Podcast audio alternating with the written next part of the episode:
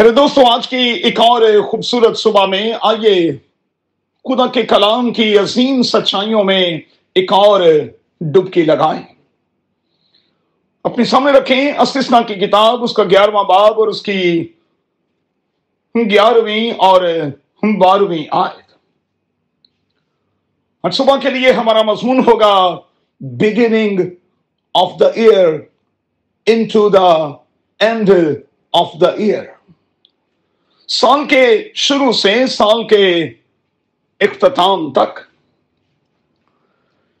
میرے دوستو، اگر ہم چاہتے ہیں کہ سال کے آغاز سے لے کر سال کے اختتام تک خدا کی آنکھ ہم پر بنی رہے، ہم اس کی توجہ کا مرکز رہیں، تو پھر ہمیں دو بنیادی کام کرنے ہوں گے۔ پہلا، پرانی زندگی سے اولڈ نیچر سے اپنے آپ کو باہر لانا ہوگا۔ دوسرا خدا من کو زندگی میں اول درجہ دینا ہوگا۔ گیارہویں باب کی بارہویں آیت۔ ہمیں خداون کی فرما برداری کرنی ہوگی۔ ہمیں اپنے لیڈر خداون یسو المسیح کو فالو کرنا ہوگا۔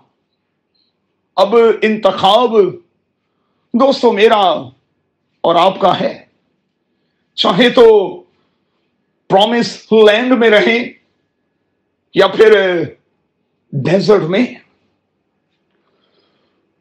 بلیسنگز کی بارش دوستو ہوگی جب ہم خدا کے ساتھ اپنے ذاتی رشتے کو بنائے رکھیں گے، جب اس کے احکامات پر ہم چلتے رہیں گے۔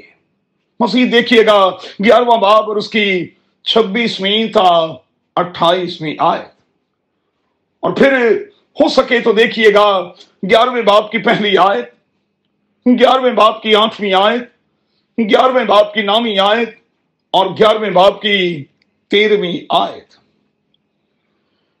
خدا کی آنکھیں مجھ پر اور آپ پر ہیں۔ اس بات کو کبھی نہ بھولیے گا کہ میں اور آپ نہ تو کبھی اکیلے تھے، نہ ہم کبھی اکیلے ہوں گے۔ کیونکہ خدا من یسو المسیح کا قول یہ ہے کہ میں دنیا کے آخر تک ہمیشہ تمہارے ساتھ ہوں۔ سو خود کو چھپانے کی کوشش نہ کریں۔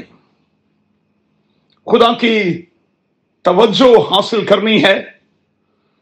اس کی نگاہ میں رہنا ہے تو پھر فرما بردار رہیں۔ خدا کے ساتھ لپٹے رہیں۔ اس کے قریب رہیں۔ اسی کو تکتے رہیں۔ ہو سکے تو آج کی صبح میں زبور کی کتاب کے ایک سو تیئیس میں زبور کی دوسری آیت کو زبانی ہی یاد کر چھوڑیے گا۔ قادر خدا، آپ کو اور آپ کے گھرانے کو بڑی برکت دے۔ آمین۔